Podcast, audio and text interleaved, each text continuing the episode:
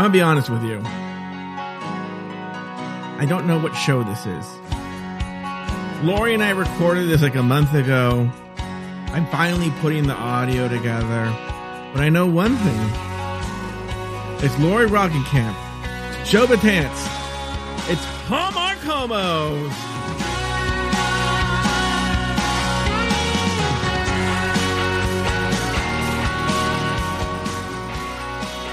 All right, like I said at the top of the show, my name is Joe Betance, and I am one of the hosts, which I'm just kind of resigned to calling it Hallmark Homos. I know that's not the name of the show, and after this batch will come up. What, didn't you, Lord, didn't you come up with the. Oh, by the way, uh, please welcome uh, the goddess of glitz, glamour, goth, gore, and gossip herself, Ms. Laura Camp! Hi, hi. Yes, I did have a name. Uh, I feel like I'm sentenced to lifetime. Wasn't that the name you came up that's with? what I thought.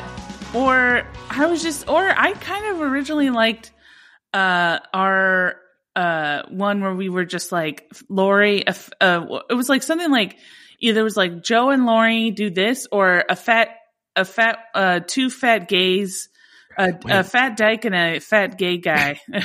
Wait, it's so funny that you say that. Talk I about would- movies. Yeah, what if we did It's really because a really long title and it's Lauri and Joe are two fat gays who watch Hallmark movies and make fun of them.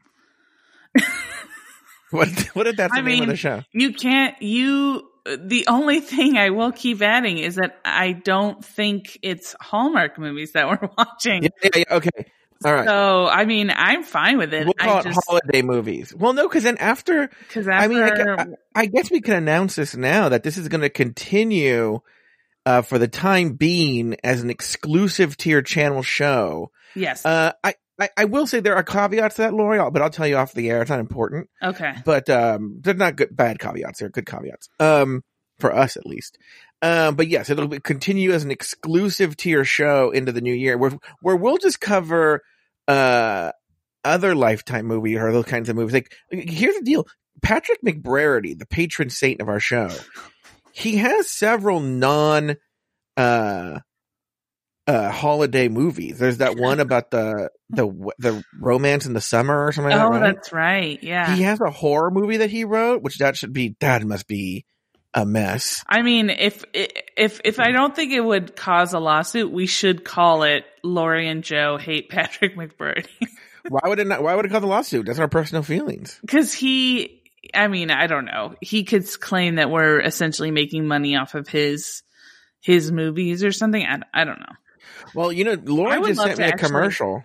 Oh, oh my god. Well, let me address what you just said. In, in since we recorded last, he is actually very easy to find on Twitter, and he only has like three hundred. Fo- like I have more followers than Patrick McBrearty on Twitter, so it would not be hard to contact him and get a hold of him. I'm going to say that right now. One, two. You know what's funny too about his Twitter account is he actually posted a review of um Christmas Catch on his Twitter. Uh huh. And I'm like, oh, that's weird. He's like, oh, look, love, thanks, or great review, or something like that. And I read the review, and the review of Christmas Catch is pretty much like, the actors are really charming, but the script is horrible.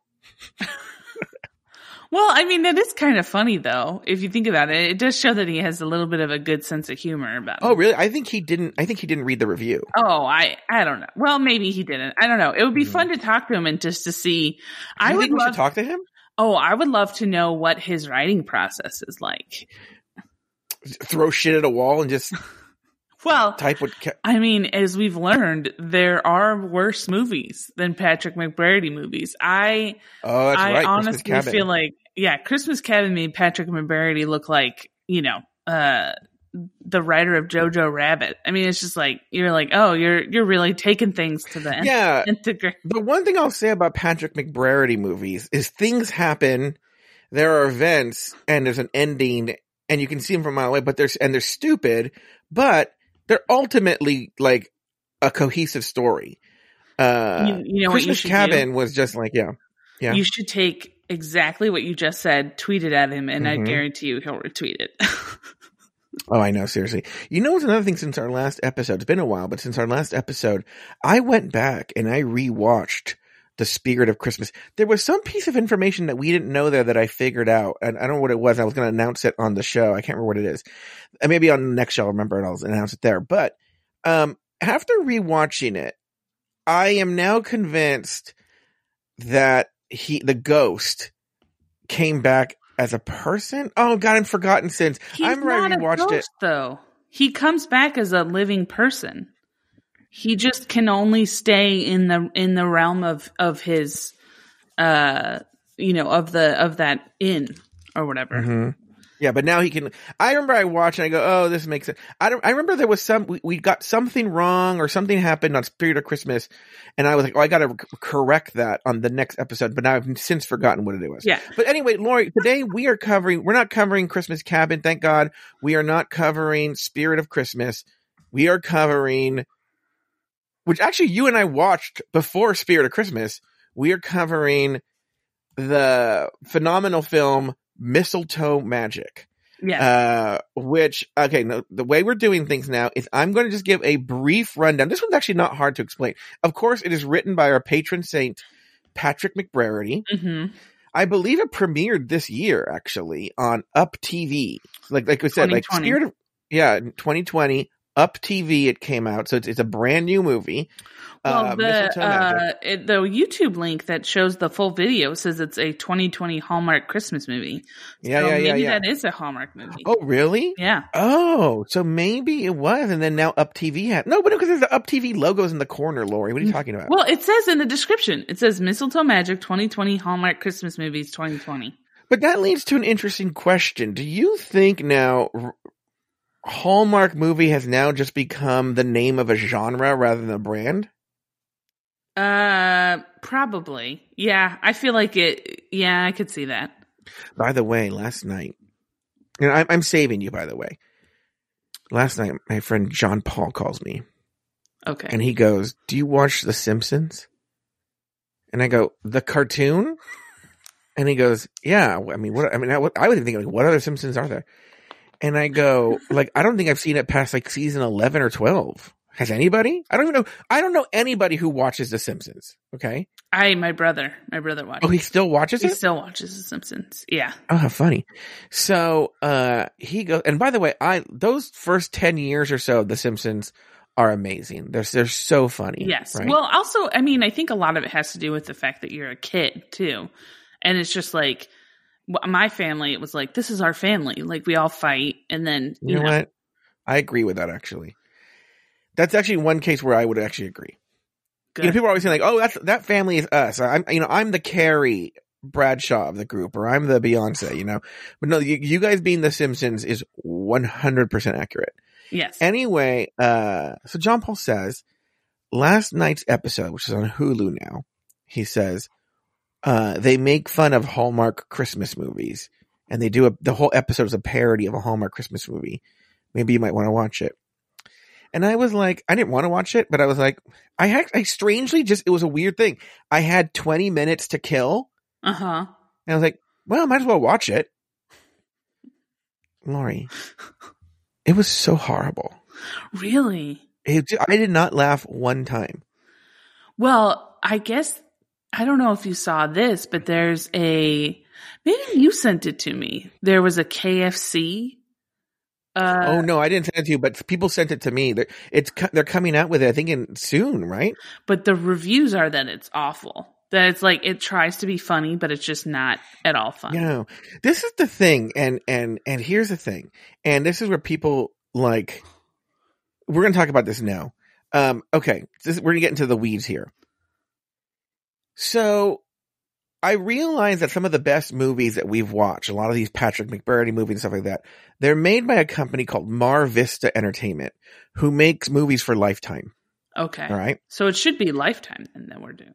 Yeah, seriously. So Mar Vista makes a lot of these movies. Like Mar Vista made uh um Home for Harvest. Okay. Oh, okay. And they make a lot of these they make holiday movies and they make those lifetime murder movies. Well, okay? a lot of the a lot of the same actors are in in this movie that are in Home for Harvest. So Yeah, yeah, you're right, you're right. So um And that's the company that Kristen Wiig and Will Ferrell went to to make their Lifetime movie. Really? Right? Yeah. And it's, it's a Mar Vista movie. And what's funny is their original concept, and it's too bad people fuck things up because people have big fucking mouths. I think the original concept that I read that Will Ferrell and Kristen Wiig had was they never wanted to promote it. They wanted to make this movie and it randomly just appear on Lifetime and they played it totally straight. They did not, the, the movie was not written to be a joke. Uh, it was an actual movie that they had, you know, and they did, they were just casting it and they wanted no one to know. And then they wanted to be like people were just watching Lifetime and go, is that Will Ferrell and Kristen Wiig Yes. in like a Lifetime movie? Yeah. Right? And um, we should actually probably watch that one, but with but um and but you know people leaked it, so then it became an event. People were like, "This isn't funny at all," right? Yeah. And so I think that's that's what they should have done with this KFC movie. Is they should have had Patrick McBrady write it and write it for real. Yeah. Well, uh, like there was a um a theater professor that I had once Mm-hmm. who said that he did a play and that he Mhm. was he was cast in this play and he um he was like the comedic role, but it was like a serious play, but he was the comedic Mhm. role. And he Mhm. had this line in the movie and I forgot he he he like kind of but essentially it was like and I put the biscuits down and then people were supposed to laugh, right? And he Yeah. did it ev- he did it like 3 nights in a row and nobody laughed Mhm. and he they then switched him out with this other guy who played it deadpan Mhm. straight like honestly didn't understand what was supposed to be funny about it Yeah. and Mhm. got a laugh every single time and what was funny is the guy then went to him and said i don't understand why people are laughing uh, Mhm. it's actually screwing me up because i'm not understanding why people are laughing so Mhm. i don't want to do this anymore and he's like no you have to do it because you're the only one who can do it because you don't understand why it's funny so therefore you're just doing it realistically and i'm trying to be funny and it's not working out so I think that's like exactly what the the probably the the problem with the KFC one is that it was like oh well we're trying to be we- this is like uh, we're trying to be serious under the guise of being funny. And that reminds me, I have to get into Hollywood history here. Is legend has it? I don't know if this is true or not, but legend has it in the in the Marx. If you ever watch like Mark Marx Brothers movies, there is this woman, an older like who kind of woman, right? Like oh, upper crust woman. She's like in, uh, almost in every movie. Her name's Margaret Dumont. Okay. And it's always, there's always a scene, at least one or two scenes where the Marx Brothers just full on just rip on her and make fun of her, call her horrible names in her face. And she's like, oh, you know, like Yeah. that, right? And the thing was, the legend has it was that the reason the Marx Brothers loved her was she did not get the joke. She just did not get it. She was playing the serious upper crust society woman and would just be truly horrified by the Marx Brothers. Yeah. And that's why they all, and that's what they loved. They thought it was so funny that she just wasn't in on the joke. She just didn't get it. yeah. And so, um, yeah, I think there needs to be, and I think that's why these shows are so amazing. I, I, I honestly think Patrick McBrady doesn't, I don't know if he necessarily thinks he's writing Shakespeare, but I don't think he, he knows about these plot holes. They make no, like you couldn't even create some of, like, it, it would be a comedic genius to know that what he's doing, Yeah. for that person to know what he's doing. So let's talk about mistletoe magic. I would say this show, uh, and, and you know, obviously, Mhm. I've been told that I need to tamper down my jumping, but this show has the most plot holes in the Oh, the episode. Yeah. in the probably in the entire in every. I know that I say that about every movie we watch, but Yeah. I honestly believe we'll get to it. But there really is a point in this movie where it there should it, there should have been an impasse, and then Mhm. the movie just stops and then doesn't go forward based You know off what's what funny? they set up for the character. You know what's so funny, and you and I talked about this privately, and then I'll jump into the basic plot summary, is the concept of the movie, even though it takes it to like a hokey level, the concept of the movie is actually not a bad idea for a romantic holiday Christmas movie. No, Um, I don't know if I'd go with a mistletoe. We'll talk about that, what that means in a second, but it actually isn't, it's sort of a cute idea for a movie. Um, but uh, let's get into it. So uh, basically, Mistletoe Magic is about a woman named uh, Harper. She is the most famous newscaster that ever lived. she's like a weather woman like newscaster. She's Yeah. like into she's into science. Apparently, that's her thing. Is Mhm. she loves science, Yeah, I love science. and uh, her name is Harper Hart. Don't forget the alliteration. Yeah. And uh, she Oh, right. And the sister's name is Holly, so she's Yeah. Holly Hart. Okay. and she um her big thing is she loves science and she does not believe in magic or christmas magic of any No. kind because it's No. not scientifically Yeah. uh, keep that in mind for the rest of the Yeah. movie keep that in mind Yeah. she she ha- dresses down a little kid because he believes in in magic yeah. the, You're within the first five minutes So uh she is like a local newscaster and what and everybody just think is, is just so enamored with her. They have fan pages and everything about her, right? And by the way, she just seems to do uh, by the way, also the movie takes place over several days, never has to go to work and do a, a news report. No, has plenty of time to just like run around. And also like she seems to just essentially like be like, and here is the ice rink. And Yeah. here is the, you know, she's not really doing news. She's just announcing things that are happening. And you know what? Well, well let's get back to the. I just realized something right now. It, it, it- we'll get back to it. Okay. So, uh, so, so what happens is she, she has a terrible boyfriend who's the anchor and for some reason their dating is the biggest secret in the world is never explained why or anything.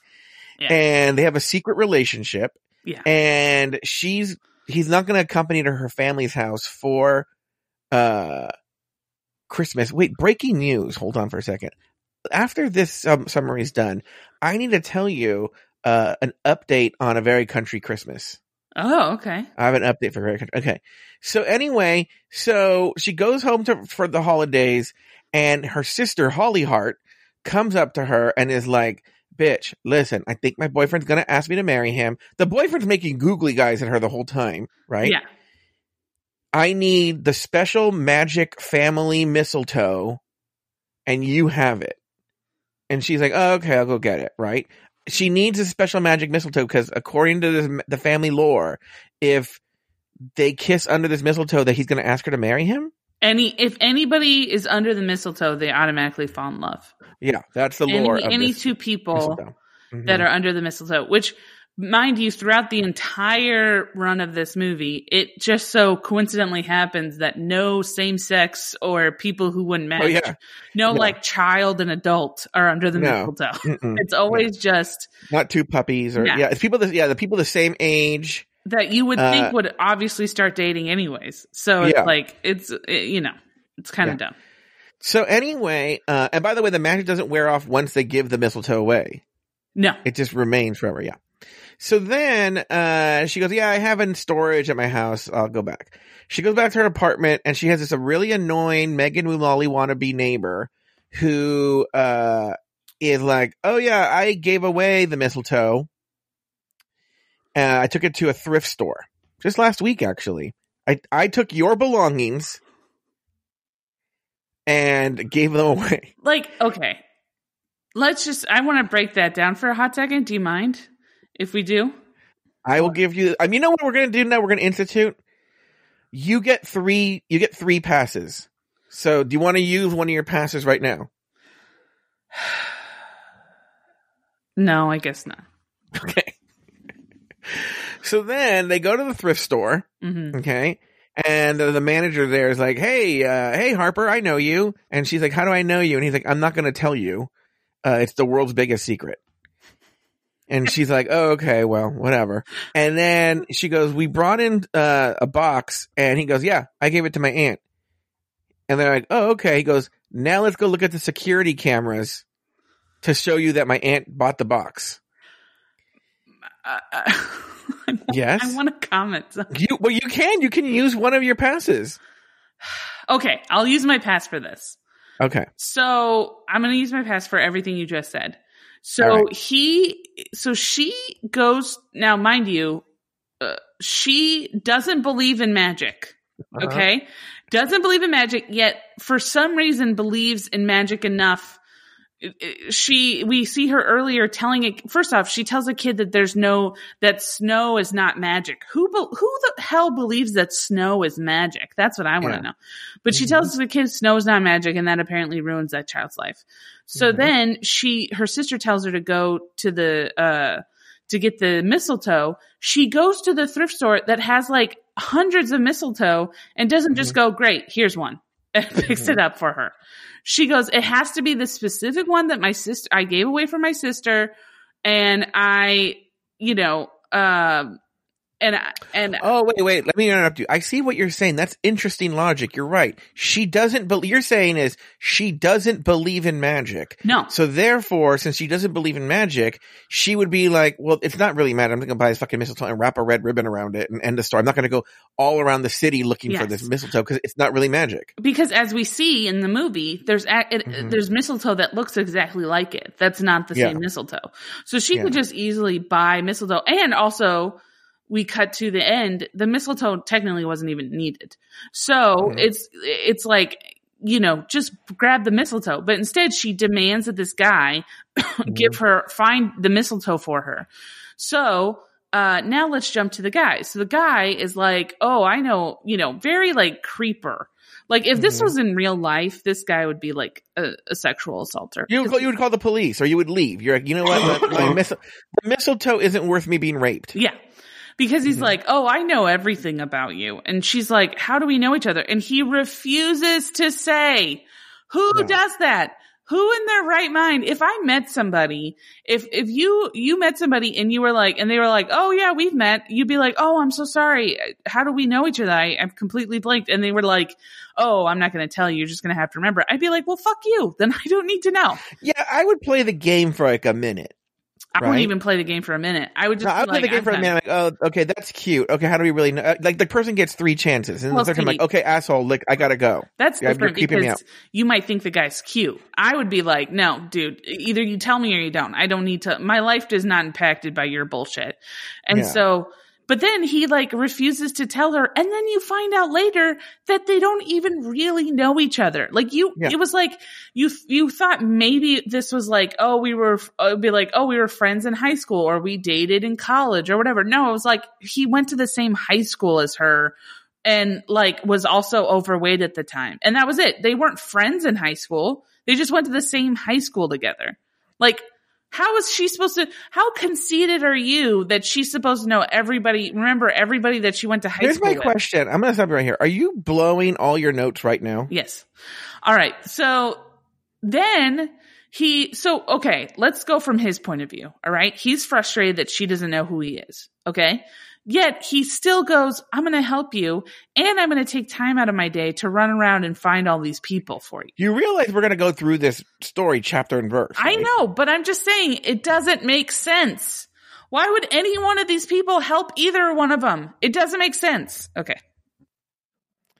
Anyway, so then he's like, "Oh yeah, my aunt bought it, but let's look at the security camera and just look at my aunt buy it, right?" And then they go, "Well, okay, your aunt has it," and he goes, "She goes, just give me the address, I'll go down there." And he's like, "No, I have to go with you." No one, no one uses a cell phone as a cell phone in this movie. No. by the way, Nobody No. calls. Nobody does. no, that is a phone call. That is a hey, oh hey, Ann, it's uh me, Luke. Uh, quick question, and and like, nope, nope, just we have to drive down to the aunt's house unannounced. Yeah. And they go down there and she, the aunt's in love with a cab driver. And then she gave, uh, the mistletoe away to her friend who's Santa at the mall. Then they go to Santa at the mall and the, and then, uh, his wife, it, Santa Claus's wife, uh, her, her other job is taking pictures of her husband at the mall. But also at Mm-hmm. the at the rink, remember she runs into Santa. And Oh, she- that's right. When she was doing her story. Yeah. But, she- but Lauri, we're going to go through this chapter and verse. We're just, Okay, getting through okay, the story. okay. And then Santa's like, oh yeah, I gave the mistletoe to this guy who runs a fake Christmas tree farm, which actually I thought was kind of funny. And so then they have to go to the fake Christmas tree farm and there's people just, these two people making out the entire time. It, it- again, in Patrick McBrearty movies, customer service people just ignore you at all times. And so finally the owner comes and is like, oh yeah, I, uh, I gave it to my buddy who owns a bar. Right. And then they go to the bar and then Tom Colicchio works at the bar and, and, uh, and Tom Colicchio's a dick and he's like, wasn't going to give him the mistletoe. Oh, cause then they, then they actually see the mistletoe. Then instead of explaining their situation, they try and steal it. And then Tom Colicchio's like, oh, you can't have it, but I recognize you from the weather. And so here you can have it. And then she goes home. Oh, then, and then they get in a fight, right? Yeah. They get in a fight. She and Luke, oh, Luke goes with her the whole time, the entire time he's with her. And, uh, but the roommate's not invited. And, uh, or the neighbor. And, um, then they get in a fight and then Santa Claus tells her something, you know, and, uh, and on the street and then she goes home and then Luke barges into her house. Oh, then, then you get home and she goes, Hey, oh, they find out it's not the real mistletoe. And, uh, the, the sister goes, Oh, that doesn't matter. Um, my, he asked me to marry him already anyway. Yeah. Okay. And then Luke barges in and is like, I found the real mistletoe and I love you. And that's the end of the movie. Yeah. Did I miss anything? Just basic plot. Did I miss anything? No. Okay. Now let's go through this, Lauri, chapter and verse. I have notes. Okay. hmm And we will go through this. Okay. Let's talk about the ice rink. When the movie opens up, okay, we are at an ice rink. She's doing a news report. You're right. She is just in, she's just in like regular cute clothes, but just right. It's not, because the point I was going to make is I think there are weather, uh, reporters who are, uh, who have like gigantic fan clubs, but these are the ones who dress like, you know, like little conchitas and they have like their boobs hanging out and their asses hanging out and that's what they're selling, right? But she's Uh, they're just, selling the weather. They're professional. Yeah. All right. yeah, Let's not start she- knocking people who show their boobs. she's a pretty girl, Mhm. okay, and she's dressed normally, and she's doing just a, a run of the mill news report from an ice rink, okay, Mhm. where uh the only one of the only people of color, there are a couple of people of color. Once again, they have no uh backstories. No. They only exist to serve white people. Yes. Uh, it, seems to be like an Indian guy, I think, right? it was an Indian and- guy with like the world's worst comb over Yeah. for no reason whatsoever. It was almost like they were like, we need to make this Indian guy less attractive because we don't want people thinking that she's going to end up dating him.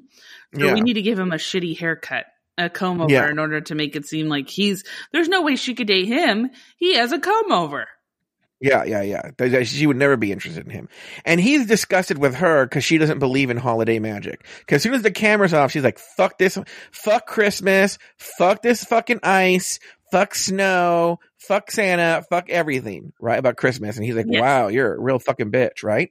Yeah. Um, Yeah. yeah, go ahead. Oh, I was just gonna say, but her version of Christmas magic, this is literally like this is this is written by some Patrick McBurney must love Christmas so much that he honestly cannot fathom what Yeah. people don't like about Christmas. So he Yeah. just goes, I'm assuming it's the snow. So he just he wrote this movie where this woman's like, there's no Christmas magic, it's just snow. And and it was like, who thinks that snow is magic? Yeah, so so that's the funny thing with this scene here is they're walking out, they're leaving. and I don't even know how they get into this conversation, but the uh uh Harper says to the Indian guy, "Look, when she starts to explain the science of snow, Yeah. you know, like you know, and she goes, "It's not magic, it's science." And he's like, um, she, and she's very like, oh, there's kids standing behind me, right? Yes. And then she turns around, she goes, snow is magic, right? And I'm like, and I think you made this point to me privately on the phone and earlier during, when you used one of your passes. Are there any kids that believe that snow is magic? Yeah, I never once when I when I was younger, you know, like most kids, I believed in Santa. I never Yeah. once thought that Santa, but I mean, I don't know. Maybe it's because I don't live where there's snow, but I never Mhm. once thought that Santa brought snow. I just thought Santa came down your chimney. I never, I've never heard a, a fairy tale where that Santa and snow were also linked. It just happened to snow during Christmas. And by the way, I could see maybe very, very small children thinking this, right? But the kids who are behind her are easily between the ages of 10 and 12. Yeah. By that point, they they because because then what happens after they ask her they they, they were waiting to take a picture with her because she's very famous Because there's nothing. Kids love two things. They love Santa and they love the local weather woman. yeah you know the the Tom Colicchio at the end he kind of makes sense because he's a creepy guy who thinks he's hot why are the 10 year olds so obsessed with her as a weather girl why are they been watching the news and so they're super into the weather because they're because they're very into local weather based knowledge. That's why. You know, Yeah. kids, those those kids who also who believe in Santa, they love to know about weather reports. yeah. And then, so then she gets, she gets a phone call from her boyfriend who is, happens to be the news anchor, who also happens to be the, he only works in journalism in these movies. He was the guy that owned the newspaper in Home for Harvest. yes. And he calls her and he says, listen, Harper, I think they're going to ask me to be, to host my own weekly news show. He's, he's sitting in the background. And by the way, there's an old guy who's the extra who just pulled from that day with two other extras and the extra, the old man extra looks at him and taps his phone, his fingers on his fake watch. And the guy's like, yeah, they're waiting to go to, they're, they're to take me to lunch. I think they're going to ask me to host my own weekly news show or something. And she's like, ah, we're supposed to go to my parents to decorate the Christmas tree. Yeah. And he's like, yeah, well, I gotta go. All right. Well, doesn't she also doesn't don't they also have that conversation where they're like, you know, you don't believe in Christmas. Like they what I love is they actually put in like things to remind the character of like you don't believe in Christmas and I don't believe Yeah. in Christmas either. And she's like, Yes. yeah, but it's like you're meeting my family or so it's just Yeah. like a weird it's like if you have to put in justification, why don't just make it that she believes in Christmas? Like I don't understand why Well- you're doing it's such a Yeah, that's the thing is like, it, why would she, why would she care? Cause her thing is, well, you know, this is what, it's very important. This is my parents decorate. She hates Christmas. hates it. He hates Christmas. I'm surprised she's going. Yeah, the whole movie. Okay, again, the whole movie is set up on the fact that she has to parade around town looking for this stupid mistletoe for her sister, and she Mhm. doesn't believe in magic and she doesn't believe in Christmas. Yeah. So, I mean, how? Why? Why would you do that? Yeah. Uh, so anyway, so then as she, uh, so he, he hangs up on, she hangs up on him, not hangs up, he hangs up on her actually, but he has to go and then they hang up and she's just like, ugh, fuck this guy, right? And then Santa pops out and he, and first of all, they hired an actor to play Santa who, okay, it's gonna be, let's take it for granted that people are horrible actors, but I almost got the impression had trouble speaking. Like he sounds like, hello little girl, what are you doing there? Uh, right? I, well, I I think you're a lot nicer. I honestly think that he just it seemed to me like he came off a horror movie where Santa kills a bunch of people Yeah. and just quite couldn't shake that character. You know, like he just kept Yeah. being like, "Hello, what what are you doing here all by yourself?" It's like, oh, yeah, yeah, there's something creepy about him. But I did write in my notes, and I wonder if you did too, with your uh, expert detective work on Christmas Catch. I was like, he's 100% the real Santa Claus. Oh yeah. Well, Yeah. but also what was really weird. Okay, uh, I don't know. Uh, I get. I'll, I'll, get to it when we get to the Santa. The when we meet Santa Claus and Mrs. Claus. There's something I, I Mhm. have a question about. So Okay, well, okay, well, let's get to, well, no, we'll get to that later. But the one thing I want to say is we've just seen her one minute ago freak out because in front of kids, she says, snow isn't magic. And she's Yes. like, oh, God, there's kids right behind Oh, me, no, right? I've ruined. Yeah, and then I've she goes, "Oh, I mean, childhood." snow is magic." Then she's saying bye to, to Santa, and she's shouting this across the ice rink. She goes, "Oh, by the way, great Santa suit and uh, great fake beard. Looks fantastic." Well, yeah, because I mean, kids don't believe in Santa. It's the No. snow that's magic. Yeah, it's the snow that's magic. All right, the next scene now we go to the parents' house. She she literally okay. I get that she hates Christmas for some mysterious reason that I don't really fully understand, but she really really hates Christmas. Okay, Yes. But they really hit it home. She walks into the fucking house, sees the Christmas shit, and she goes, ugh, humbug. And I'm like, uh, uh, like, who, no one really says humbug. I don't think people really said humbug in, uh, in, in the, the Dickens time. No. I think that was I think just. that's made up. I think yeah. I don't. I don't think. Yeah, I don't. But then again, this is okay. So fine, she hates Christmas. Why go through all the work that she's then going to go through? Like Yeah. that's what I don't understand. You're literally setting this up to where she's such she's such a curmudgeon towards Christmas that she literally says "bah humbug" when Yeah, she sees when she walks in and sees the Christmas stuff. Yeah, it's Christmas stuff. And her sister, all her sister has to do is go, please. And she goes, okay. yeah, and she's like super excited for this. All right, the sister. So Holly, the sister, comes running on the stairs, super excited to see her sister. I will say this, and I will say whoever cast these movies does a good job because the same thing was true in a very country Christmas. These women actually look like sisters. Yeah, they do. Uh, so it's really odd. Um, now there is a weird moment, and I don't know if you caught it, Lauri, that during their conversation, all right, during their conversation, Uh huh. they do a two shot where it's the, both of them are on screen at the same time, side by side in, in, in profile, and it looks really fake, like they're in front of a green screen. And I think I wonder if they had to do a reshoot, but they already, you know, they weren't in the house that they rented, so Yeah. then they had to make a green screen Christmas tree. It's it's very brief, but it was very very weird. I don't know if you caught that. Uh, I did not catch it, but that, that would not, I would not be surprised if that was the case. And so then the sister says, "Listen, uh, my hot twink uh, fiance boyfriend, I think he's going to ask me to marry him." And the boyfriend like winks at her, and she's like, "I'm so excited." And then Harper is such a fucking bitch about it. Yeah. She's like, "Oh, grow brother. All right, well, I guess I'll go find this magic mistletoe that isn't real." Well, but also what's so crazy is that like, okay, so she nonchalantly brings up the, the, the magic mistletoe Yeah, But then what I think is so funny is that she goes like, you know, like the magic mistletoe where anybody who stands under it automatically falls in love. And I would be like, you don't have to repeat this to me. I know I've been in the Yeah. family, but also Yeah. it's like, you mean to tell me that your husband propose is propo- your uh, boyfriend's proposing to you and you're not a, not sure if you if you love each other? Like that Yeah. seems odd, right? Like it would be one thing if she's like, "Hey, I really like this Mark guy.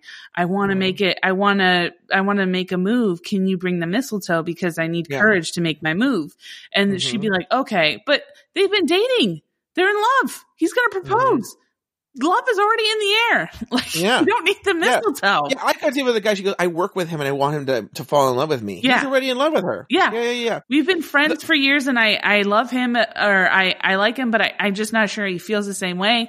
And I just want you to get the magic mistletoe. You know, the mistletoe Yeah. that has, it'd be like if Yeah. I was like, Hey, Joe, um, I'm going to bring my, uh, microphone to my aunt's house. You know, the microphone where we record our podcast. You'd be like, Yeah. why are you telling me this? I know Yeah. what a microphone is for. Yeah. I actually do talk to you like that.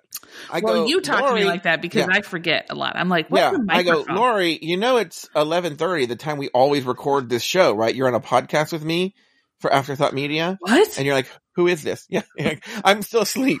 Okay. So, well, here's the other thing too. What I was just thinking about is so wh- what Holly tells Harper is, "Hey, listen, you have the mistletoe. Remember, it's in that box of stuff we asked you to store for us, uh, because you know of Christmas stuff." And she's like, "Oh, okay, yeah."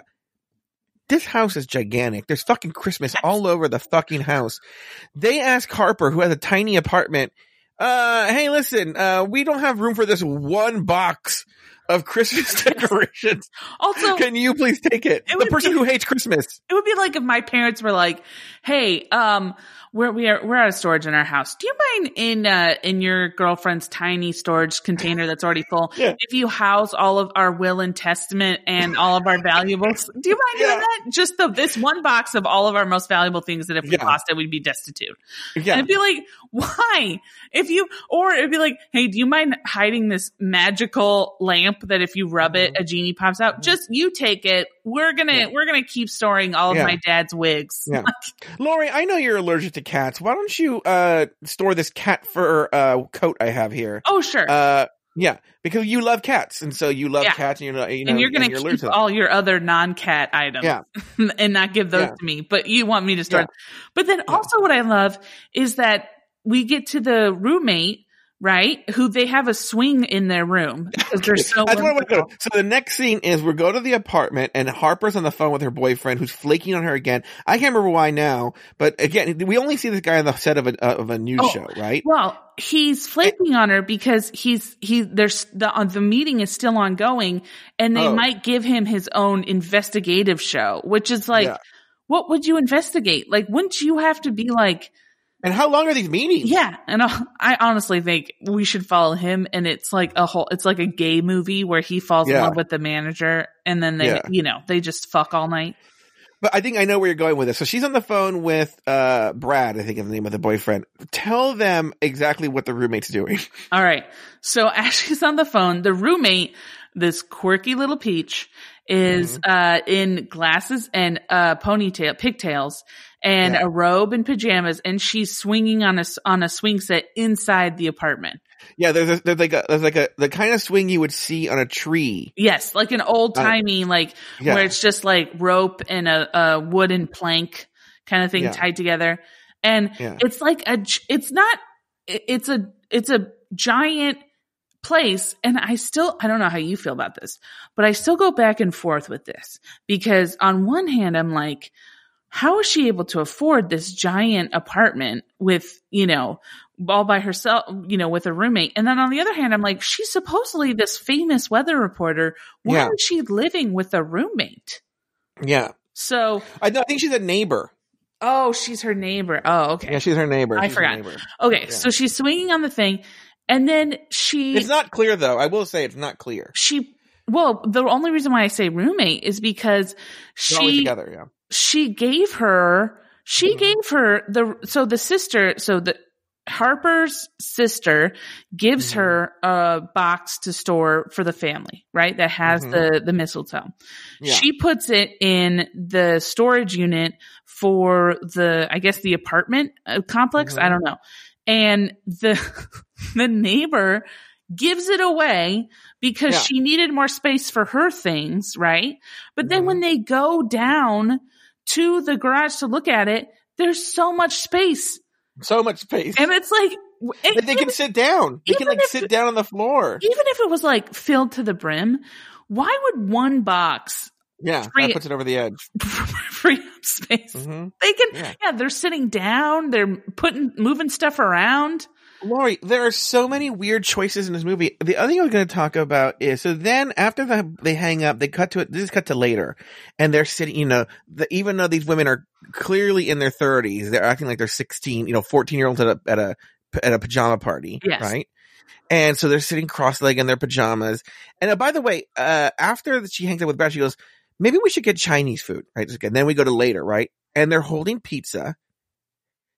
And then what Harper says, what happened with the Chinese food? I'm like, wait a minute. You're telling me, wait, okay. There's so many, I have so many questions about this. So you're telling me, so we just saw a scene where you said, let's get Chinese food. Okay. Yeah. And, and I, and it makes sense that at some point minds were changed. Okay. That makes sense. Why in a movie you would even mention it? I don't know. Okay. But no, if we would have seen them in a pizza later without mentioning Chinese food, we would have been, oh, well, they ordered a pizza, right? So they say, let's order Chinese food. Then they come, now they're eating pizza. I didn't even notice until Harper says, what happened to the Chinese food? And I'm like, wait a minute. That was a whole time when you were talking. That means the roommate or the neighbor went to the phone, uh, ordered a pizza. They sat there. The pizza came, was delivered and paid for. Yes. They took the pizza, served themselves pizza, are sitting down now. It takes at least like 40 minutes for half an hour for a pizza, right? Yeah. They're sitting down eating the pizza and Harper goes, what happened to the Chinese food? I will tell you this though. I kind of feel for the neighbor a little bit because this happened to me recently.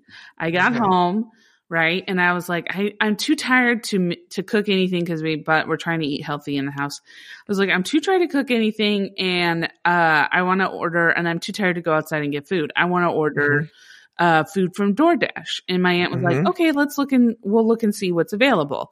So Mhm. then I look on DoorDash and I was like, Mhm. I just want pizza. So I go, how Yeah. about pizza? And she goes, and she goes, yeah, yeah, yeah, get whatever you want. So I ordered pizza. The pizza Mhm. comes. I bring it and put, bring it inside. I open the pizza. I go, do you, how many slices do you want? My aunt's question is slices. What did you order? And I said, pizza. And she goes, when did you order pizza? And I said, right now when I ordered pizza. I told you. She goes, I thought we were ordering from DoorDash. I said, no, I told you I wanted to get pizza. And she goes, I honestly don't remember this conversation.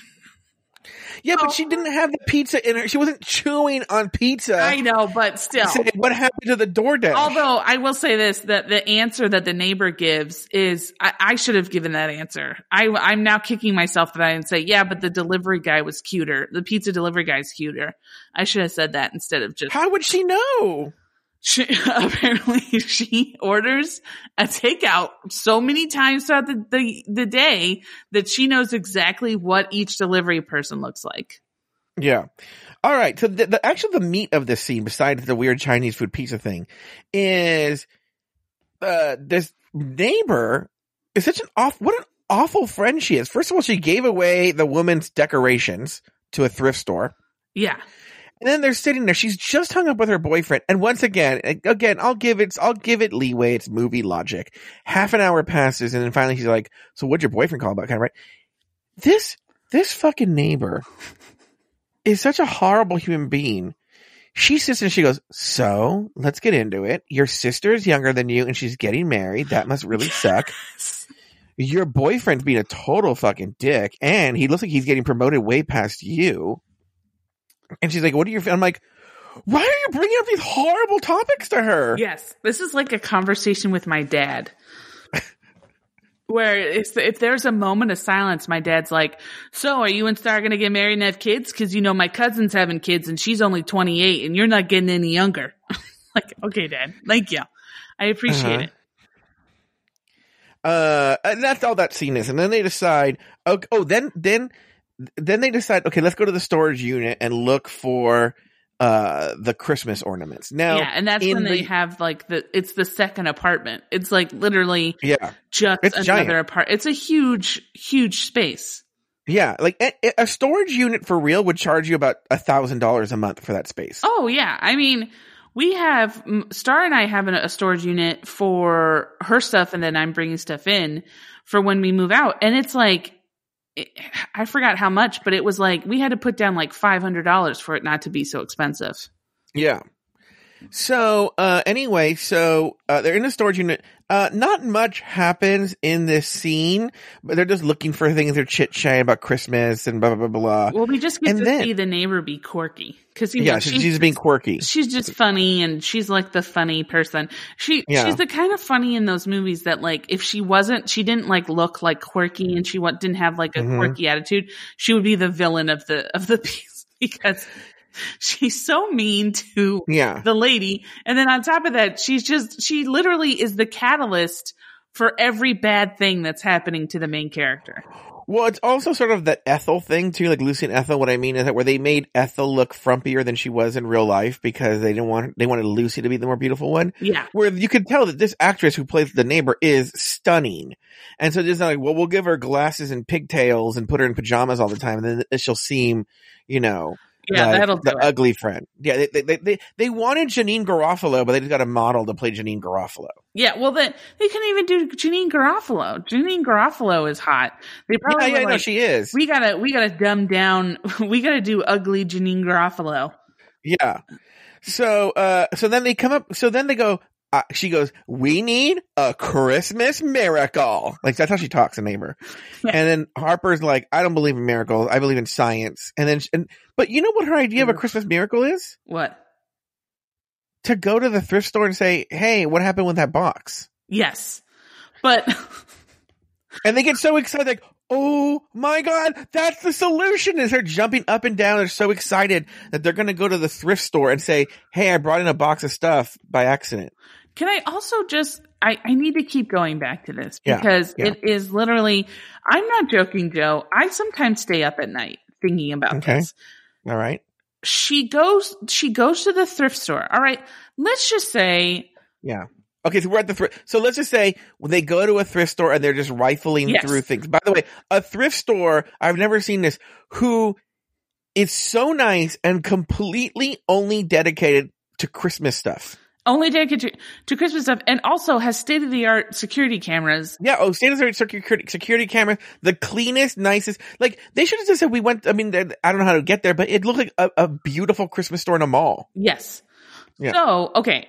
I'm just going to say for, for purposes now, I believe everything that's happened so far. Okay. Okay. Fine. We believe it. They go to the Sure. thrift store. When she's at that wall of mistletoe, there is not a reason you can give me to explain why Mhm. she doesn't just grab a mistletoe and go, great, got it. Now let's, mo- let, now let's go. That's it. Yeah. That's all the movie has to be. There is no reason. If she doesn't believe in any of this stuff, there's no reason for her to work so hard to find this friggin' mistletoe.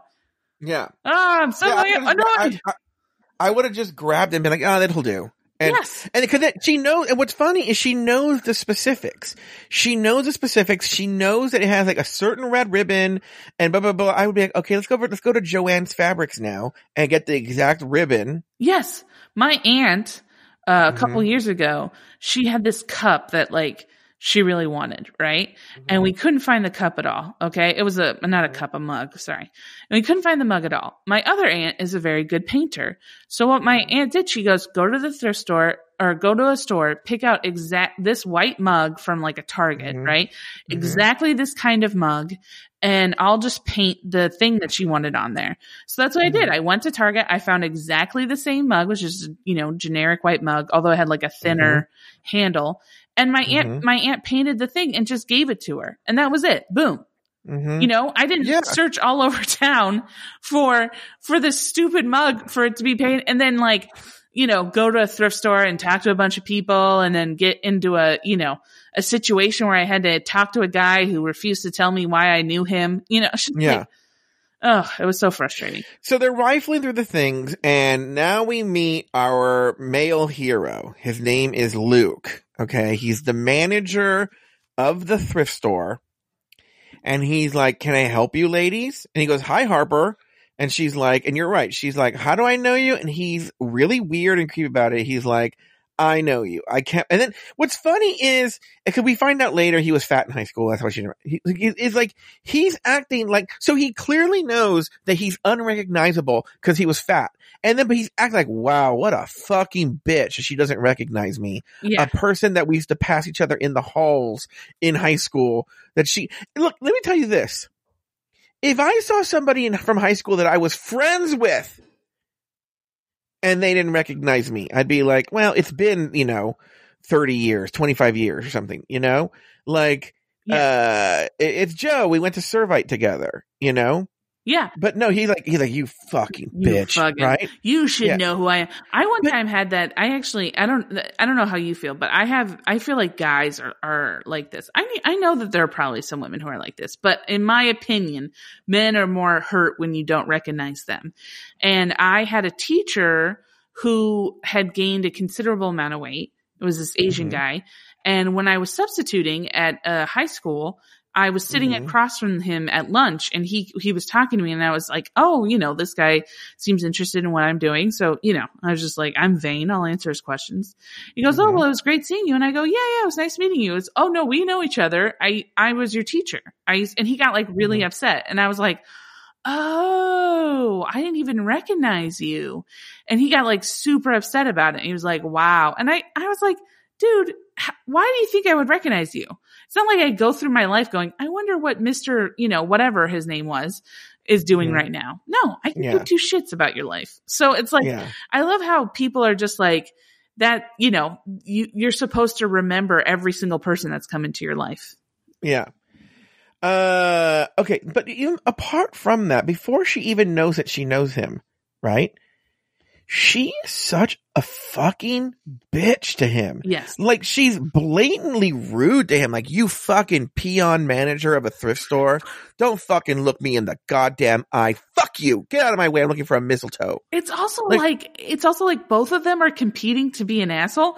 But then Yeah. what's even weirder is like, okay, the only way I can describe it is like they, you know, in like Columbo in Col- old Columbo shows, he like Yeah. would immediately know for no for no reason whatsoever that the person was the actual murderer. Like these, the person have like a flawless crime where it Hold was on for a second. Lauri's talking about an old 1970s detective show called Columbo. Okay. Uh, you gotta watch it. It's pretty funny.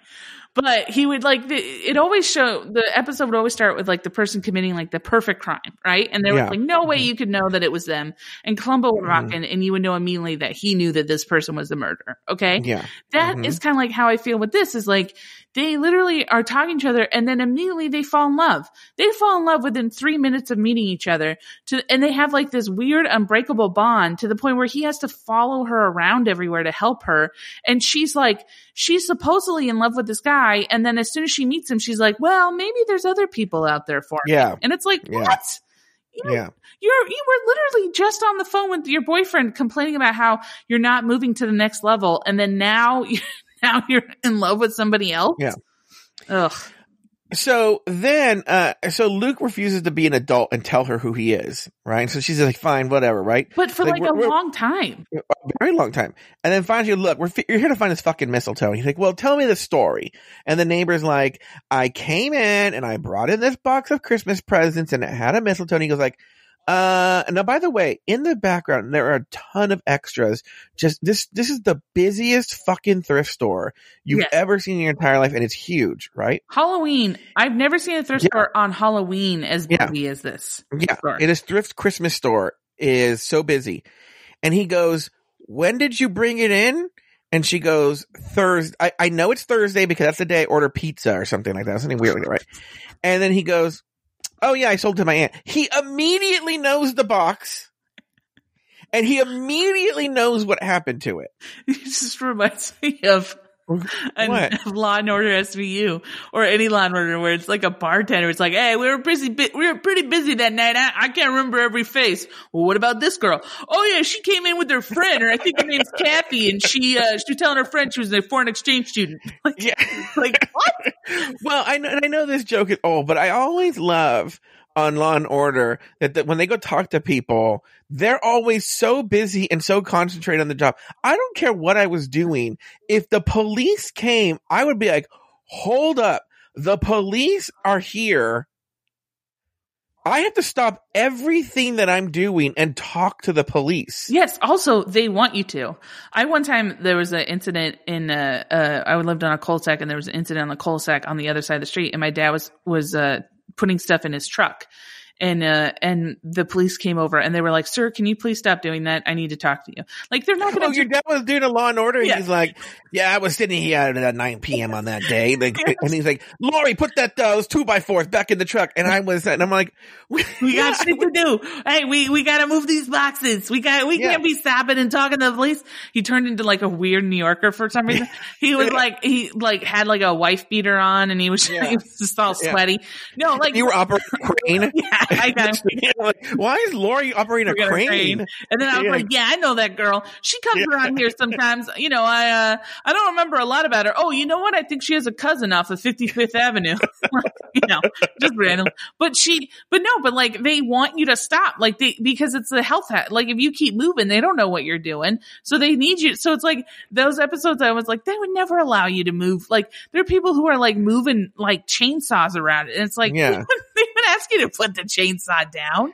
Yeah, Oh man, that's, uh, that's so funny.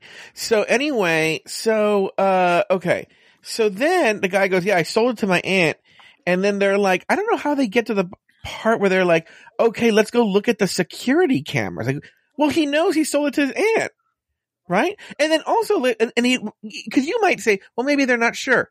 Call the aunt. Yeah, I think that's Pick up why. the fucking phone and call the motherfucking aunt on the phone. I think that's why they did it though. If I remember correctly, it was because he wasn't sure because I think his the aunt bought a bunch of stuff. So she Yeah. was like, "Oh, she came in and bought a bunch of stuff." and then uh and then I I sold it to her and and so I Mhm. think then that's why they went and looked at the security footage to see if if she had bought the um the the box with the mistletoe in it. Okay, so then they go to the, the, the security room.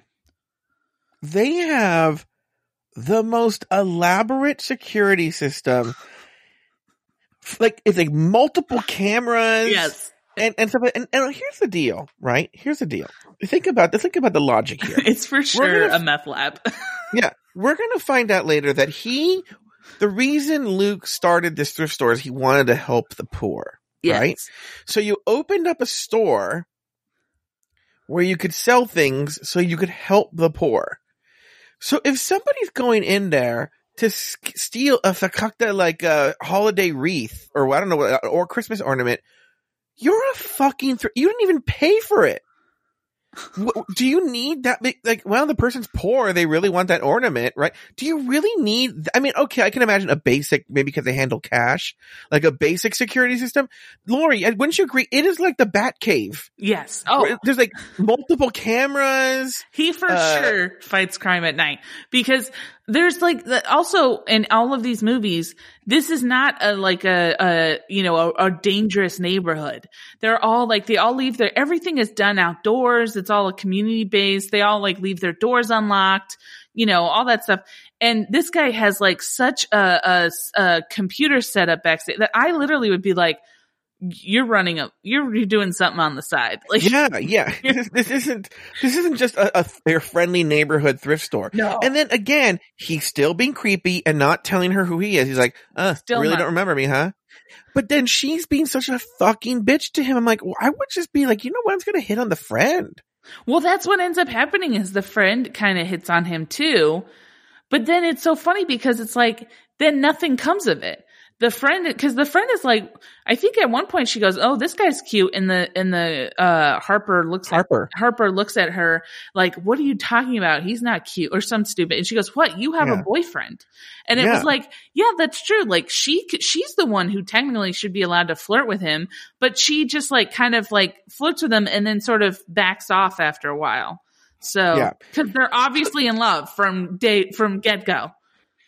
So then Luke says, okay, well, my aunt has it. Let's meet up, I guess the next day and, uh, go visit my aunt. And again, no phone calls. No, I think they go that, I think they Oh, go do they go that- that day? Yeah, okay. Okay. then. So he goes, let's go visit my He aunt. shuts- Nope. No, I'm not going to call her. He shuts down this, He shuts down the entire store. that's, that's there for the public good. It's there for the public good because Harper, the, you know, the inconvenienced white girl needs help. Okay. So he shuts down his store. Then the next scene, they're going to go see the aunt. He's wearing, and this is a very handsome man. He is wearing the most ridiculous Christmas sweater that I thought that was going to be a joke that Harper would say like, "Oh, nice sweater." Yeah. Or something like that. No, No. it's never mentioned that he's wearing the most ridiculous homosexual uh Christmas sweater that I've ever seen in my entire life. Yeah. And it's never called out, it's never mentioned. And then all of a sudden he says he shows up to the aunt and then this is where they they they make at least once per movie that we've seen from these Patrick McBrearty movies, right? The aunt invites you, oh my god, Luke, my nephew, uh, who I haven't seen in a long time. What are you doing here? Why didn't you call? She didn't say that, but like, anyway, when he, she says that, he says that there's always one Canadian slip. He goes, sorry, yes. you know, he goes, sorry. Um, and then he has a bit, I'll just go through the scene, then you can do your nitpicking, but he has a basically a conversation with the aunt. Okay. But it's, oh, I need to get to that actually. Um, and then the aunt says, "Oh no, I gave that to my friend at the mall. Let's have some tea." Or she, I gave that away. Had to have some tea. And then she introduces them to her boy. Oh, because the boyfriend answers, right? Yes. And the guy and Luke says, uh, "Who's that man?" And then she introduces him as her boyfriend. And then they sit down and they have a nice conversation. And she says where she gave the the ornament. Okay, what do you have to say about the scene, Lauri? Um, excuse me. Sorry, I was yawning. Uh, there is a moment. I don't know if this is after that moment, but there is a moment where they like, where they're like hanging out and they make cookies or something. Is that Mhm. after that that moment where she and it's Yeah, so like what why are happens they is- yeah. still hanging like Yes, What? that's that's a note that I have. A note that I have is so the there's two parts to this scene. There's one part where in the foyer of the house when she welcomes them in, right? The, Yes. the, the boyfriend answers the door, and then the aunt comes out. like, "Oh my god, Luke!" And then they have eh, what's really weird. I wish I could pull that scene up. I guess I could, but they have what sounds like a really bad improv scene where like they don't even know yes and and like she's just shutting down whatever he says to her. yeah And then, but anyway, at the end of that moment, she says, Oh no, I gave it away. And then there's a cut. And now they're in like a living area, like a visit, like a, a sitting area. And they're sitting down and they're chit chatting. The boyfriend comes in with cookies. And it's then once the boyfriend puts the cookies down that Harper says, so who did you give this bo- this mistletoe to? I'm like, all this time passed? yes all this time passed, no one bothers to ask. We're we're here we're here to find a fucking mistletoe. I, I could have called you on the phone and we could have solved this, right? also this guy like specifically wants to go over to his, aunt's house because he doesn't trust he's like i don't trust how you'll talk to her and i want to make sure that you treat her right you know like that's his guys for going over to Mhm. right mind you he when he walks in we find out that this woman is now living with the taxi driver and he has no qualms about like doesn't go like oh who's this guy what's he do No. no i was like No. oh hey man And they've only been dating like two weeks or something, or a week, already right? living together. Yeah.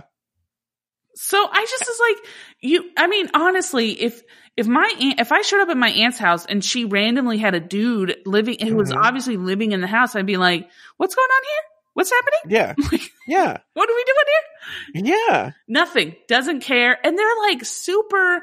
They're also like the kind of in love where they're like very like awkward about it. Like they keep like Yeah. like do Eskimo kisses with each other and it's just like, Mhm. oh my God. It's the kind of love where you're just like, uh, something's going on. There's drugs. Yeah. He, he, yeah, he's, he's stealing her money. yeah. Um, then the woman recognizes Harper as the weather girl and they flip the fuck out as if Angelina Jolie is sitting in their goddamn, like Meghan Markle, Lauri's favorite celebrity, oh my God. is sitting in their living room. They flip the fuck out. Right. And then she, the aunt says, are you dating Brad or something like that? Right. And, and, and I don't, this is never explained. Harper's like, oh, uh, uh, uh, uh, no, I'm, I'm just like, no. And, and then the aunt says, yeah, I probably not because that would be improper. I'm like, why? Why would that be improper? I don't know. I guess maybe I don't know if it's maybe that he's her boss, but I don't see why he would be her boss. I don't know. Yeah, no, he's not her boss. That one I didn't. I didn't kind of. I didn't really understand that one, and also like it was just kind of funny to me because it was like, you know, I think didn't she tell her neighbor in the beginning? She's like, we can't really talk about it because we're keeping it secret, and then some random woman goes, "Are you dating Brad?" It's like, well, obviously you're not doing a great job if somebody you don't even know is already Yeah. hip to the fact that you guys are dating.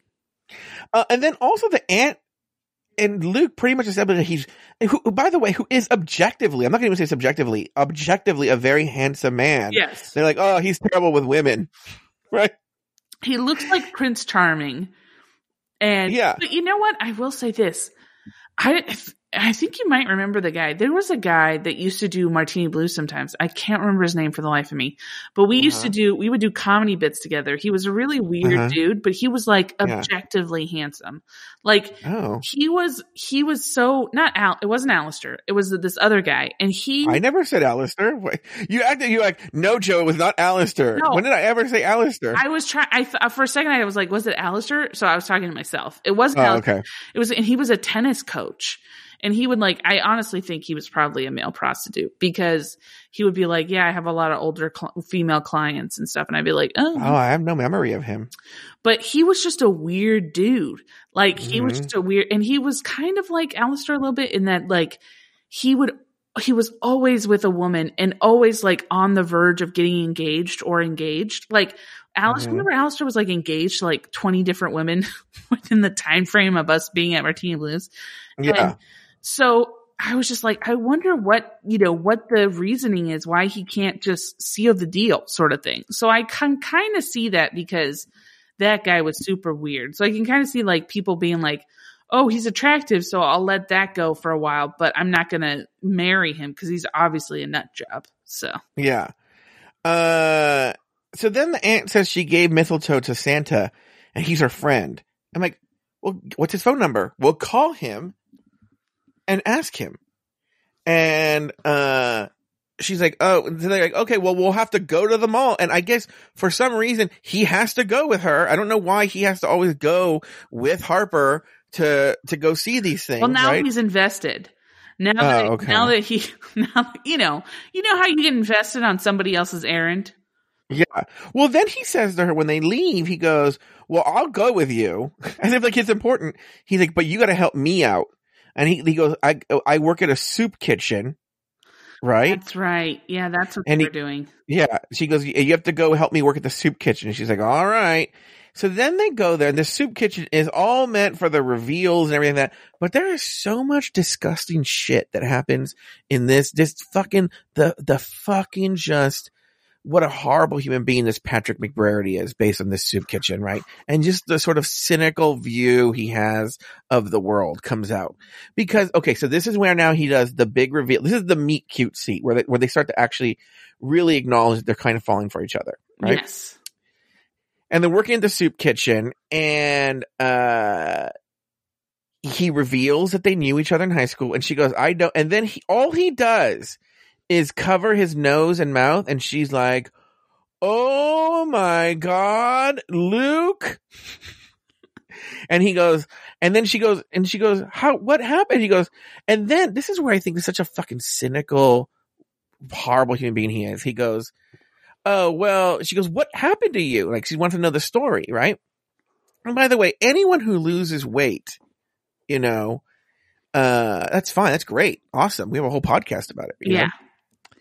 But the way that his dialogue is he was like well pretty much i was a loser in high school because i read comic books you know and played video games. So, uh, so the implication is that he's a loser. And then I went to college and I realized I needed a change. So then I joined the water polo club, which I don't, is there a water polo club?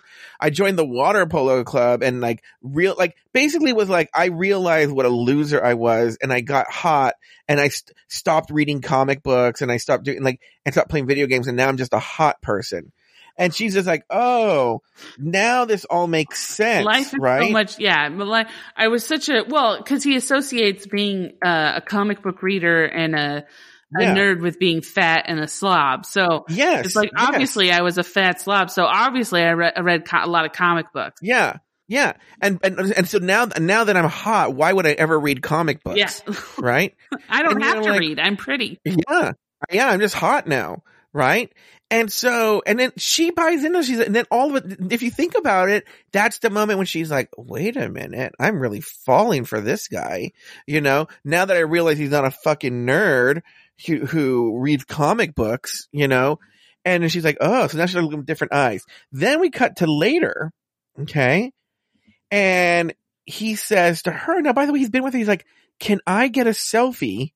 I, I could, I could not remember, remembering this right because me and my friends are big fans of yours and they're not going to believe me that I know you. I forgot And she's like, yeah, and she's like, okay. And then they cuddle up for the selfie and she smiles, um, at the store, right? And then, and then he says, well, I better go. There's stuff back at the store. I'm like, he's been day. Yeah. He had been gone the entire day. Also, how does he know? There's so many different times throughout this movie where they'll be like, someone just uh, notified me that uh, there's something going on, or someone just notified me that uh, Yeah. they're breaking up with me. You never checked your phone. How do you know? Yeah. Yeah. So then we go to the next scene, right? And it's at Harper's apartment and she tells Luke he has a cute smile, but then she regrets saying that because she has a boyfriend. Yeah. You can t- you can tell someone they have a cute smile if you have a boyfriend. Well, I think because I don't know. I, I I get that because that's kind of a female thing. I think where I think it's the con the context of what she said. She was saying he has a cute smile in the way, in a very flirtatious, like, I enjoy your smile kind of way. Whereas if you just told somebody, it'd be different if you told like a kid or somebody that they have Mhm. a cute smile. So the context is different. So I, I kind of Mhm. get that.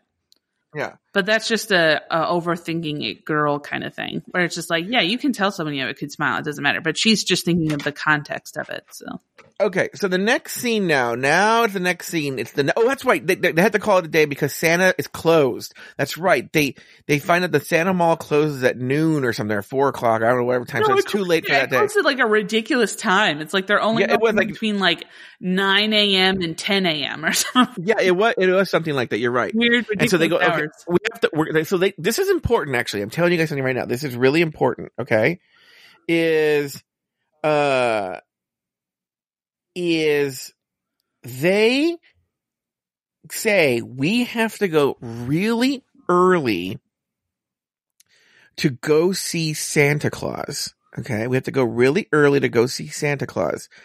Uh, so we're gonna go first thing in the morning. So they're the first. By the way, there's already a huge line by the time they get there. So they go to see the Santa Claus first thing in the morning. First of all, Harper has no idea how Santa works. She's like, "Who's this Santa person?" It's kind of like that, right? Yeah.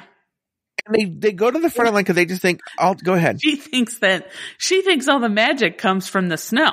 So Santa's like, you know, Santa's secondary to the snow. The snow is the, the main, in her mind, the snow is the main, Yeah. main part. All kids worship the snow during Christmas. Yeah. So then they try and go in, and then and then Mrs. Claus is kind of a bitch to them. Is like, "What the fuck do you guys think your mother fucking doing? Go to the back of the goddamn line." Well, to be fair Right? though, I do agree with this because have you ever waited in a line to take photos? No, no, I agree, but why is Mrs. Claus? Because remember, you have to understand everyone. We find out later that this is the real Santa Claus. Why is the actual Mrs. Claus? Why does Santa bring actual Mrs. Claus to run the line at the mall? That's the thing. Okay. So that's what I want to know because in this uh, scene, we find out that Mrs. Claus and Santa Claus just started dating. Like they just got together because they had the mistletoe. The mistletoe. Yeah, I know. So is this the real? Because Santa Claus is I married to. Mrs. Claus. So is this the real Santa Claus? If Santa Claus oh, do you? Th- isn't the real isn't married to Mrs. Claus, then it's not the real Santa. Even though they basically make it seem like that's the real Santa. Okay. So then they say we. I, I think you're right. We have to speak. She he has a, an affair. We have to speak directly to Santa Claus to ask about the mistletoe. If she gave it to the Santa Claus, wouldn't someone go like, "Oh wait, no, I know what happened." Like, wouldn't one of the workers there know Yeah. what happened to the mistletoe? No, they have to speak directly to Santa Claus. So then they get in line, right? Yeah, And in line, which is that Harper- the fastest moving line I've ever seen in my. life. so fast for Santa Claus too. Yeah. Harper reveals the reason. Now we get the big reveal why she hates Christmas. Do you want Oh. to tell us why she hates Christmas? No, you you tell. It's something to do with the aunt loves. It doesn't really make a whole lot of sense. The aunt loved science, and then the aunt died, like maybe right before Christmas, and everybody in her family decided to put on a fake faith, according to Harper. She's reading to them and celebrate Christmas and and not acknowledge that the aunt had died or something like that. So that's why she hates Christmas. That's yeah. So so basically, uh, the aunt was her motivation. She was a scientist, and she kind Mm-hmm. of inspired her to get into science. You know how like apparently she also was uh, really interested in the science of snow. Uh, and so she she passed away. And then a couple months later, it was Christmas. So then her family decides to to celebrate Christmas, and she feels like it was they should not have done that because they should have mourned the passing of her aunt. Which it was like, okay, I can kind of understand you being like, I don't think, I think that maybe you should have let time pass. But at the same time, it's like, so then you're going to hate all Christmas Mhm. because of that? Like that makes no sense. Also, what a fucking cunt. Like what, what, all the, everybody in this movie is so fucking selfish that it's like, oh, I don't like all of Christmas because somebody I loved passed away and I felt like we shouldn't have celebrated that year. We should have Mhm. instead mourned the death of the person that I loved. It's like, fuck you. They probably Yeah. wanted to celebrate it because they wanted something happy after something so sad. True, and also I I get the impression she was a little girl. They were probably, if you think about it, the position the parents were in, like this is really fucking sad. Because if it's her aunt, it means it's one of the siblings of her parents. If you, she thinks they're sad, like imagine if one of your siblings died, Lauri. Wouldn't you be? You'd be I'd be heartbroken. devastated. One of my siblings. Yeah. I'd be devastated if my Yeah. brother passed away. I'd be devastated if anybody in my family passed away. yeah. I so, and, but but yeah. you have children. I could see them very much saying like, we got to do Hey, something to. "Uh, "We have children. Yeah. We we can't. Christmas is so important to them. Let's put on a happy face for them for Christmas We because can't they're children. wallow in our self pity because Yeah. we need to make sure that the kids. And then she she takes it as like a sullen thing, and she's all bitchy about it. Also, like. I, I forgot what I was going to say, but I, yeah, I just think it's such a friggin' bitchy thing to do. Yeah. Um, okay. So then they go and they're actually now, so now it's their turn in line. And then they actually go and they start taking a picture with Santa Claus. Wouldn't you just walk up to saying, yeah, we don't really need a picture. We're, Santa, we have a question about the mistletoe. Well, No, there's, there's a whole, okay, go ahead. I will give you this. The one thing that I thought was frustrating was that um I I I understand the the going like go back in line and wait, right? But then I Mhm, also yeah. go like we just we're not interested in a picture. We just want to get the answers to the question. And she's like, Yeah. "No, go back in line."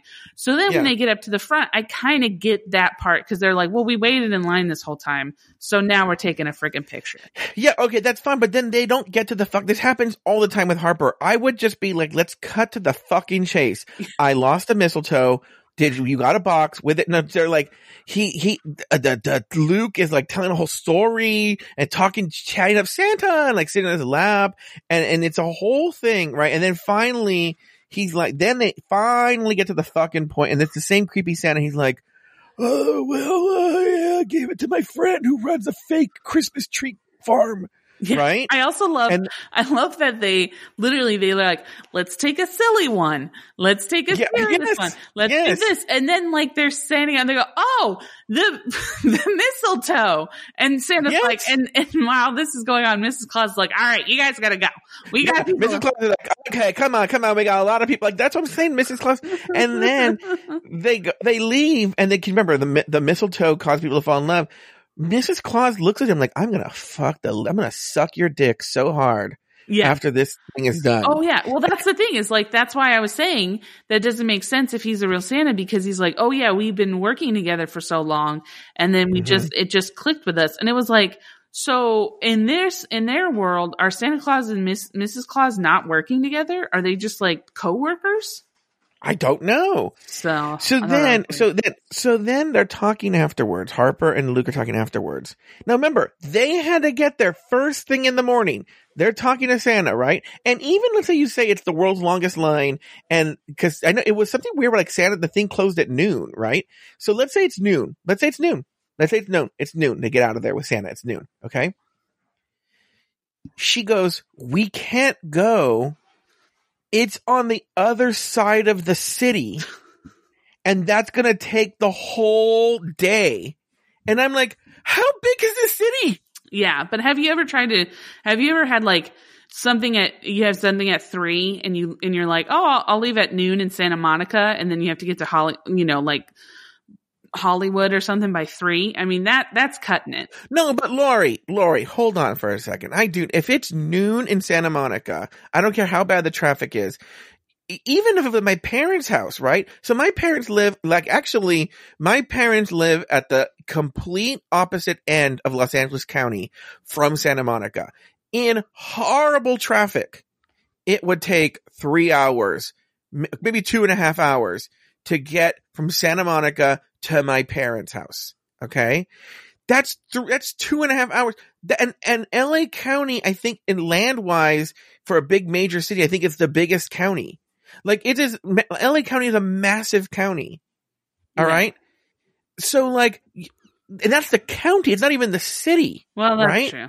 Yeah. So like, she's saying like, it's like we, it's it, they they got there first thing in the morning, and she's like, it's gonna take the whole day, and then they act like he goes, well, let's just fucking do it. Lauri, they leave and they get there. Oh no, no, hold on for a second. Once again, in Patrick McBrearty movies, because this happened in Christmas Catch. We are pressed for time. We have no time. Let's do a fashion show. Yes. Well, also what I love is that, yeah, she's constantly like, we have to get, we have to get it to her by Christmas Eve. We have, we can't, we have to get it to her by Christmas Eve. There's Yeah. no way. And then it's like, and then, well, maybe you shouldn't have taken all that time going to the soup kitchen and, you know, Yeah. Well, this is the talking to everybody. So now it's Christmas Eve, right? That's why she, that's why she's in the hurry. And then, so now she, he goes, no, let's just fucking do it. Let's just fucking go to the other side of the city. And, um, he goes, well, I'm going to have to go to my parents' house for Christmas Eve immediately after. I don't have anything to wear, right? I don't know why they couldn't stop by her place, right? Yeah. Because instead the decision is, let's stop by the thrift store. We have a lot of clothes there. Which that's kind of would you ever tell a woman that like, oh hey, listen, I um, she goes, I really need something nice to wear for uh Christmas Eve, and he's like, let's go by my thrift store.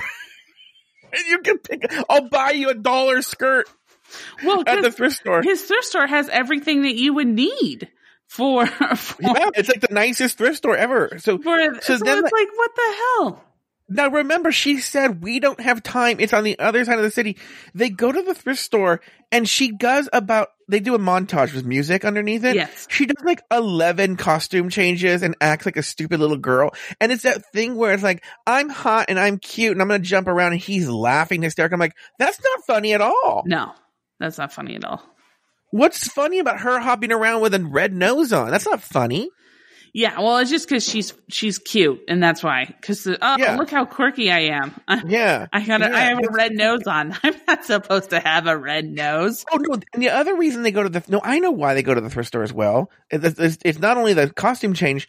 The neighbor calls and says, "I'm so excited to see you. I bought you a Christmas present." And this horrible human being Harper goes, "Oh, I didn't buy her a Christmas present." And the guy goes, "No problem. I got you. Let's go to the thrift store." Again, Once again, let's go to my thrift store. Again, it's like, what is your thrift store? Like, why do you Yeah. have, and how do you have an encyclopedic knowledge of everything you need at your thrift store? And then the other thing too is he goes, let's go to the thrift store. It's closed. Your entire thrift store is predicated on Christmas and you are closed on Christmas Eve? Yeah.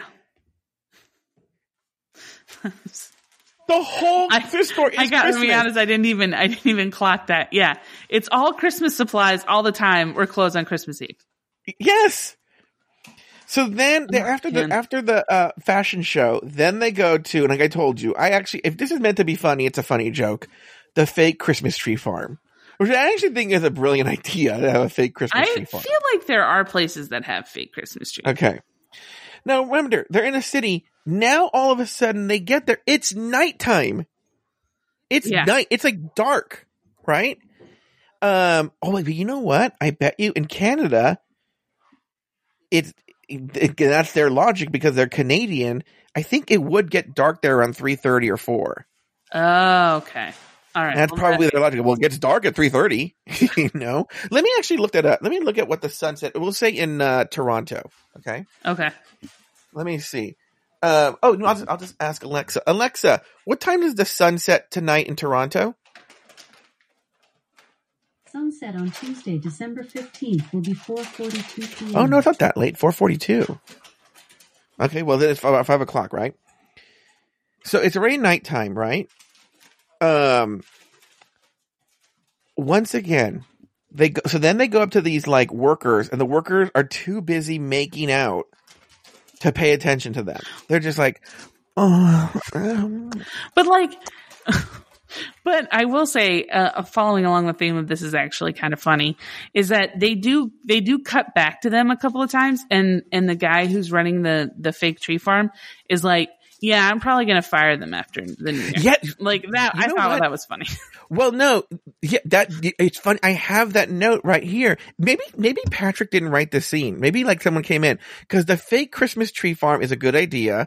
And then he goes, so then there's a part where they actually talk to the owner of the fake Christmas tree farm, and he they go, well, we were just trying to talk to um your workers, and they were ignoring us because they were making out. And he's like, oh yeah, well, ever since we got that mistletoe. Uh, they fell in love and that's all they do now is just make out all the time. He goes like, it's, it's actually, it's really uncomfortable. I think I'm going to have to, I was going to fire them, but I was like, meh, it's Christmas. And then the closing line, the button on the line on the scene is he goes, they go like, all right, bye. And he goes, eh, I'll wait till after New Year's. it's, it's a good line. I, it was, yeah. I will say that all all that was funny. Uh, Yeah. The only thing that I, I was like kind of I, I thought was was that the one. guy- I, I don't know if you got that. I don't know if you felt this, Mm-hmm. but I felt this, where the guy who is uh, the, you know, the lead, and Mm-hmm. they're like, okay, Luke. yeah, Luke, you're you're you're upset that it's a fake tree farm. You think that it should be a real tree farm, and I Mhm. honestly felt like he took it to an extreme where I was like, oh, if if I was the director, I'd be like, okay, dude, remember, you're not trying to kill him. You just Yeah. want you just have said that it's a fake tree farm. You don't actually like care to an extent. Like you don't need to get so angry. But you're just upset that it's a fake tree farm, and because I honestly felt like that he was gonna punch that guy. Like, Yeah, he was really mad. So then once again, the Harper is like, no one ever gets to the point and says, no, first of all, it, here's the other thing. I hate to harp on this, Harper. The guide says, she goes, this, this, she goes, this Christmas tree farm is on the other side of town. And I understand, let's say it is a faraway place, right? Yeah. Call the motherfucking tree farm and say, listen, before I drive down there, I need this mistletoe that I'm looking for. That way I don't waste my goddamn time driving all the way. Like if I was in Santa Monica and, oh, you know what? I was just talking to my friend John Paul yesterday and his boyfriend was looking for this certain toy, right? And it was at a Target in Aliso Viejo Mhm. and they live in downtown. And for anyone who doesn't know, Aliso Viejo is very far from downtown LA. Very Yes. far. And, um, John Paul's boyfriend was like, well, let me call the Target and see if they really, excuse me, they really have this toy. yeah, Okay. And so, uh, so that, cause that's what you do. I'm not going to drive all the way down to fucking Aliso Viejo until I know for a fact they have this toy. To be fair though, I I have done that. And my aunt has always been like, just call ahead. And sometimes I'm like, I just want a reason to get out of the house. So Yeah. I'll be like, like yesterday I had to go get something for my dad and I had to go into Best Buy, which was a mistake. And Mm-hmm. I uh I was like, my aunt was like, well just call and see if they have it. And I was like, I kinda wanna walk around I haven't walked around Best Buy in a while. And I got there and I was like, oh now I know why I don't walk around Yeah. Best Buy. So, uh, anyway, uh, they don't get to the point, and then they finally do, and then the guy says, "Oh, I gave it, I sold it or gave it to my friend who owns a bar down the street." Harper never even says what's what's the name of the bar. She goes, "All right, see ya." Like you don't know the name of the bar. Yeah, well, doesn't he say like it's it's just down the street, right, right down the street, right there? Yeah. And it's like, and then they walk by, and it's like there could have been six bars on the street. How would you know which one to go to? Yeah. Okay. Let's actually get to the bar because the bar. We're actually. Oh, what's funny, everyone listening, we're very close to the end, Yes, but we might spend a lot of time on this bar. well, we're gonna get to dun dun dun dun the second black character, the second POC character of the movie. Yeah. So they walk by a bar and they look inside and they go, Harper says, Oh my God, there it is. There's the mistletoe. And there we finally see, there's the mistletoe she's been looking for ish with a red bow hanging there. She goes, That's it. That's the one. That's the mistletoe. And she goes, Let's go in and get it. And then there's a black guy, uh, ostensibly, well, he says he's the bouncer later. We'll get back to that. Standing at the door and he goes, We're closed. Also, who? What bouncer? St- just stands by the That's door to notify people that they're closed. I've never, Yeah. I as soon as they're closed, bouncers always go inside the bar. So I'm never Yeah. known a bouncer to stay outside and just be like, all right, I'm just going to stay out here for like 10 to 15 minutes and just make sure people who might be wandering back into the bar know that it's closed. Yeah, I, when when it's the reason you have the bouncer is to keep to to monitor the place when it's open. When it's closed, you just close it.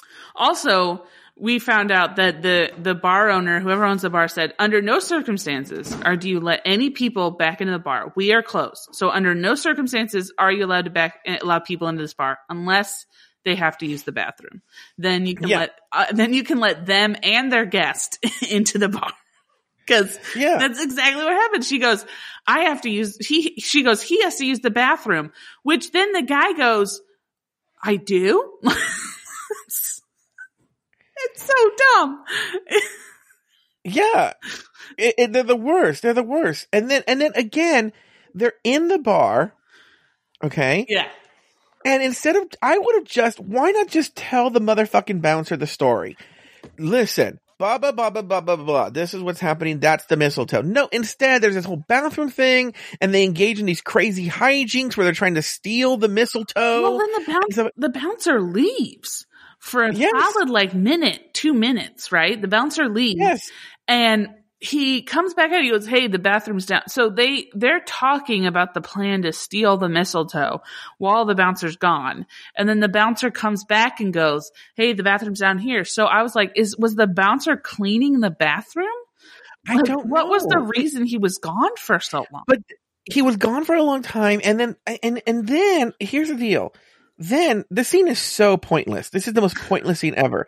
Because then the bouncer comes back catches them trying to steal the mistletoe. He's like hey by the way every single person which what does it say? That it's the person of color that they lie to. Every person up to this point they've just told the truth. My sister needs this mistletoe blah blah blah blah blah blah, blah family heirloom yada yada yada. Yes, to the black guy, they're like, they lie and say they have to go to the bathroom, all this stuff, right? So then he says, listen, you can't take that mistletoe because we have to wait till my boss gets back. So, so let's stop right there. Once again, no one in this fucking movie can use a goddamn telephone. no, No one. Telephones are never used in this movie for any reason whatsoever, right? yes, Then he goes, while we wait, do you guys want a drink? And then like, uh, what? And then, and then they got, they get like a soda or something. I guess they can't drink alcohol in these movies. So then he, and then while they're, they, uh, Luke and Harper having a conversation, he's in the background cleaning the glass. I'm like, when did the bouncer become a barback? But also, this is the world's worst bouncer. These two people, they're closed, right? He lets two people back into the bar. They try and steal something from the bar and he just mm-hmm. tells them, wait for my bar, wait for my owner to come.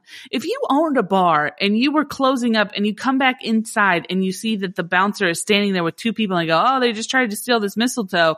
What should I do? You'd be like, Yeah. your fucking job. That's what you should do. Why are you letting these people stay here? And also, once you see what what really hits home, what you said was the bar owner is a fucking dick. Yeah. He's not like some nice old man who's like, okay, well, it's Christmas. Well- no, he's really horrible to them. He's a dick right up until he finds out that she's she's her his favorite weather person. And then but he's the her, yeah. nicest person in the world. yeah, yeah, to her, But to, her. yeah. But then also, again, just back to my point, he was gone. The Mm-hmm. the the bouncer was gone for a solid minute, minute and a Mhm. half, right? Why did while they were planning this, why didn't one of them just go grab the mistletoe and walk out the front door? I don't know. I don't know, Lauri. So then the bar owner comes in. He looks like Tom Colicchio from from Top Chef. I kept saying Eh. Tom Colicchio, and I had to fast forward because I was like, was Tom Colicchio actually in this movie? Because I was like, oh, that must have been. I was. I would be like, that's a tour de force. He should be really proud Yeah. of himself. Well, also, can I just say that you know, as, as stupid as the plan is, the guy Mhm. goes about stealing the the uh the mistletoe in the worst way possible. Like I just don't understand why he just didn't pull it off the the it was on a it was on a hook from the ceiling, Mhm. right? I don't Yeah. know. He like tries to grab the bell and then hold the bell while also pulling it and just does moves his arms as much as possible. So then the guy who's like literally right next to him turns around and goes, "Hey, what are you doing?" It's just like, "Oh my god, you people and your Well, also, don't you think with the logic you have in this movie that the bar owner and the and the bouncer would have fallen in love, like you said? Yeah. That's what I'm saying. They at no point were ever underneath th these two people who, cause every single time we've gone to a person who's owned the mistletoe, they've fallen in love with somebody. But the, f- but then he, he can't, um, but the, he, him and the bouncer, nope, they haven't been under the mistletoe at any point, even though it's like directly under the walkway. Yeah, and so then, and so then he he finds out is Harper, and he's the, he's the biggest Harper fan, and so there's a conversation we cut to. He gives her the ornament, and they leave. Okay, then they go outside. There is a conversation. I don't know where this happened, but I want to talk about it because it kind of pissed me off. where Luke reveals to her, I don't even know apropos of what, that he was actually a lawyer, but he quit being a lawyer to open the thrift store. Yes. And again, going back with I used to be a fat pig and now I'm a hot guy. She is like, you can tell so relieved. Oh yeah. Like, oh yeah, I could never date a thrift store guy. I couldn't, I could never date a manager of a thrift store, but now that he's a lawyer who chose to do this, I'm in love. And I'm like, you fucking shallow bitch. Why couldn't you date someone who was a thrift store manager? It was you already love him. Well, it just again, like you were saying, it just shows the the um uh what's it called the the va- vanity of Patrick McBrearty, where he's Mm-hmm. like, there's just one more component of this where I feel like she just she's you know she she's so guarded and she can't really find herself falling in love, and she just needs to know why does he own a thrift store? I think that's the question we're all wondering. Why does this hot guy, successful looking guy, own a thrift store? I mean, usually you think of thrift store owners as these trollish old women yeah. who, you know, do, don't, so we gotta explain this one part. Yeah, Usually you think of like a person who owns a thrift store as this horrible human being Yes. woman who probably tried to be a special ed teacher but failed because she couldn't get her assignments in on time and her back hurts her from sitting in the chair and she sleeps until 1 p.m. Yeah. and she just vomits all the time and Or, loves to drink period blood and or you see her aunt of- naked. or, or you think of, or you think of thrift shop owners as just like Yeah. these fat, slobbish gay men who are keep trying to uh, sell themselves that this hot twink Yeah. is interested in them Yeah. when really he's just looking for a phone call to keep him busy while he's on his way to work at three in the Yeah. morning. And, you know, he's constantly having to cook food for his invalid parents and Yeah. dealing with their shenanigans. So, you know, that's how I think of them. Yeah, uh, exactly. Something like that. Not uh, why not a lawyer? No, not a lawyer. That's stupid. no, no, that no, doesn't exactly. make any sense. So okay, so then outside, some I guess I wrote down. Someone said this has been a crazy adventure. It has, maybe because you guys can't make phone calls. Well, it's been a crazy adventure because, like you said, nobody picked up the goddamn phone. This Yeah, this could have been solved in 20 minutes. if my mom or you, if my aunt or you were involved in this adventure, this would have been a two minute ordeal and it would have involved Yeah. just a bunch of phone calls. That's it. Yeah. Oh man. Uh, yesterday my dad was fretting about my mom's Christmas present. Like he didn't know if it was ready. He didn't get an email, blah, blah, blah, blah. He was like really upset. I go, hold on. In one minute, it was solved. Yeah. know, yeah, here's the email. You got it. Um, all right. So then while they're outside, Harper gets a pho- a text from Brad where he, the, the anchor man that she's dating, and he breaks up with her. And she's like, oh, well, Brad just broke up with me. That's right. But then we never see the phone. We never see her look at her phone. We never No. see her. We just, at one point, she just, I think she tells her neighbor or something. Yeah. Yeah. Brad texted me earlier today that he broke up with me or something. Yeah. And it's like, what? Like, when did that happen? Yeah, and then Luke tells Harper. Now, I I I rewatched this movie this morning, but I didn't make it to the final scene because we had to record. But he tells Harper that people don't want to be alone for Christmas, and she's like, "All right, well, see you later." well, no, he's alone for Christmas. I gotta go. Bye. yeah. Oh, that sucks. All right. Well, thanks Uh, for helping with the mistletoe. Well, I gotta go later. for you. I'll see you later. Yeah. Uh, But then he walks away because they get in this fight. And I'm like, wait a minute. How is he getting home? He, she, he clearly said, oh no, she takes the taxi, huh? So he's getting home by the car, Yeah. right? So she goes, I gotta take a taxi to my, so then she calls a cab and, uh, it's the taxi driver that is dating the aunt. Yeah. Cause they And all live in this tiny world. But that's, see, that's again, again, that's the thing is like they all live in this tiny, how, my question is, how has she not run into him in the, in the past? How have they been able to just sort of go through each other's lives and Yeah. not, not be around each other? I don't know. I know it's a very good question. And then, oh, this must have happened before the taxi. Oh, that's right. Because before the taxi, she's standing there alone. Luke's walked away because they got in a fight. I don't even know why they got in a fight. And Santa Claus comes up. He's like, "It's by the way, it's dead quiet. It's dead fucking quiet." Going with Lauri, Lauri's murder theme. She, it's like the quietest ever. Snowy night, and all of a sudden Santa walks up. and He's like hello. And she's like, oh, hey. And he's like, Well, I guess you found the true meaning of Christmas. and she goes, Well, yeah, but now I got to get to my Weird house for Christmas. sounds. Yeah. And he goes, He snapped his finger and a taxi appears. Yeah. And then she's like, Oh, how did you do that? And then she gets in the taxi and that guy gives one of the speeches, you know, like, Oh, well, you know, you got to believe in love or something like that, right? And then Snow is real. snow is real. Uh, then they get to her house, right?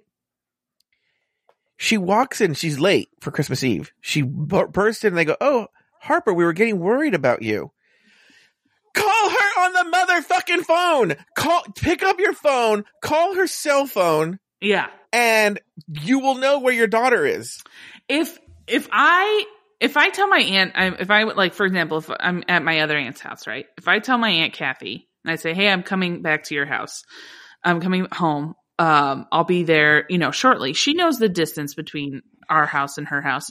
If I'm Mhm. gone for like 45 minutes, she's going to be calling and texting me, being like, "Where are Mhm. you?" Because she's assuming that I'm dead. So Yeah. she's gonna be like, "Where are you? What's happened? What's going on?" At no point, this woman has been gone all day, and her family's just like, Mhm. "Oh, I wonder where she is." Well, Yeah. I guess you know, All right, we haven't heard from her. we haven't heard from her. You know, But she walked the in the yeah, security footage of the of the thrift store. Odds are they probably got eyes on the street. So By the way, she walks in her house. It's a fucking forest of Christmas trees. There are so many. It's like Christmas threw up on this house. Yeah, I, again, Right? this is another Patrick. I wonder if in Canada, like you just that's like the thing is you just have like a plethora of Christmas trees because I don't know. we've watched a lot of Kath, uh, of Patrick McBrearty movies where it's just like a Christmas two Christmas trees per room is the is Yeah. the norm. It's crazy. So then she's in there, and then we find she she realizes it's not the right mistletoe. Is that why they got in the fight? Actually, maybe because she realizes it's not the right mistletoe. Yeah, because she. I think it was because she just she, he didn't kiss her or nothing happened, so she was like, "Oh, I guess it's not the uh, right mistletoe." So Yeah, she realizes. Oh wait, this isn't even the right mistletoe, and then that's when they Because- leave each other, right? Because the only reason why they would fall in love would be if that was the correct mistletoe. So Yeah, the, yeah, yeah. the fact that they didn't fall in love is that is proves that it's not the correct mistletoe. So then, so then Harper goes to Holly, her sister, and says, "Hey, listen, sorry." I tells her the whole story. and like, well, this is not the real mistletoe. And she goes, "Oh, it's all right. He already proposed to me." And shows the ring. I'm like, I would have been so fucking cunt. Do you know all the fucking shit I had to deal with to get this fucking? I would have stuffed the I would- mistletoe in her mouth. So- I oh. would have opened her mouth and stuffed it in there. I was seriously, I would have shoved it up her vagina. I would yeah, have been like, "Get And- ready! I'm, fi- I'm gonna then- start. I'm gonna make a fist." yeah. And then the dad's like, "Oh, you lost the mistletoe, huh?" And then all of a sudden, Luke doesn't know this family. No, He doesn't ring the doorbell. He just barges into the house. but then they don't even lock the door. That's what I don't understand. Is they all just welcome him in, like, "Oh, hey, Yeah. hey, hey, man, hey, nice to Hey, see you." random person who just walked in, and he goes, "Harper, Harper, I gotta talk to you. I I gotta talk to you. And she's like, Oh, okay, hold on, everybody. And she goes over, and then he's like, I went back to the fake Christmas tree farm and talked to the people who were fucking while they wouldn't listen to us, and they had the mistletoe. Here it is. And the dad's like, Yay, you know. And then they kiss, and then that's the end of the movie. Yeah. Anyway, so and that was mistletoe magic. you know, I never got to tell you the uh before we go the country Christmas thing I found out. oh, what was that? So humble pie, I think it was humble pie. I, if I, if it's not humble pie, I'm mistaken. But I think it is. Found out that the book that it was based on is actually like one of those like slutty romance novels. Oh. So I went to go look at synop. uh, Come on, maybe it'll answer some questions in this book, right? So I tried to find a synopsis of his. It's called His Country uh, Cinderella. Is the name of the book. Oh, okay. And I didn't read the book, but the little I could find is does explain some things. Okay. So first of all, so some of the, so one of the things we complained about was why did he quit the music thing, right? Yeah. So in the book, he quits because somebody died at one of his shows. Oh. Yeah, so that's why he's fucked up by that. So then he takes off. Also in the uh, book, she is a housekeeper and she's taking care of the house. Oh, and uh, that he's staying in. She's the housekeeper in the house that he's hiding well, out that in. makes more sense. that makes more sense than the weird interior decorator. Why thing. did they? But that wasn't. It wasn't. She was a dresser for for like what was it called? Uh, open houses. What? Yeah, yeah, yeah. Why did they keep that in the book? Or that would have been yeah, that would have been so cute. The housekeeper part. That would have made a thousand times more sense. Yeah, he's hiding out in this like hotel. That hotel, like he's renting out a house as a housekeeper, and then she's the housekeeper. Because That makes so much more sense. he sense. keeps it for what's her face? What's his face? Right, his brother. So it's Yeah. not even his house; it's his brother's house. Yeah, I don't know if that part's in the book. I almost Huh. kind of want to read the book now. Yeah, I would be interested. I'm interested to see. I don't know if you've. wa- I haven't watched any of them, but Mhm. you've watched any of the other country Christmas. No, I haven't. Oh, okay. I'd be interested to see what happens. Yeah, I, you say that. You report back to us. Um, all right, but Lauri, let's call it a day there. Uh, uh, yet again, another episode of uh, Lauri and Joe are two fat gays who uh, watch Yell about holiday movies. movies. Who yell about holiday movies. Yeah. Uh, we'll see you next time. All right, well, that's going to do it for this episode of Hallmark Homos. Actually, going to do it for, I think, temporarily this season of Hallmark Homos. Uh, but that's what you get for having an exclusive tier show, right? You're going to get short seasons of shows that are exclusive to you. Either way, we'll see you next season right here on Afterthought Media.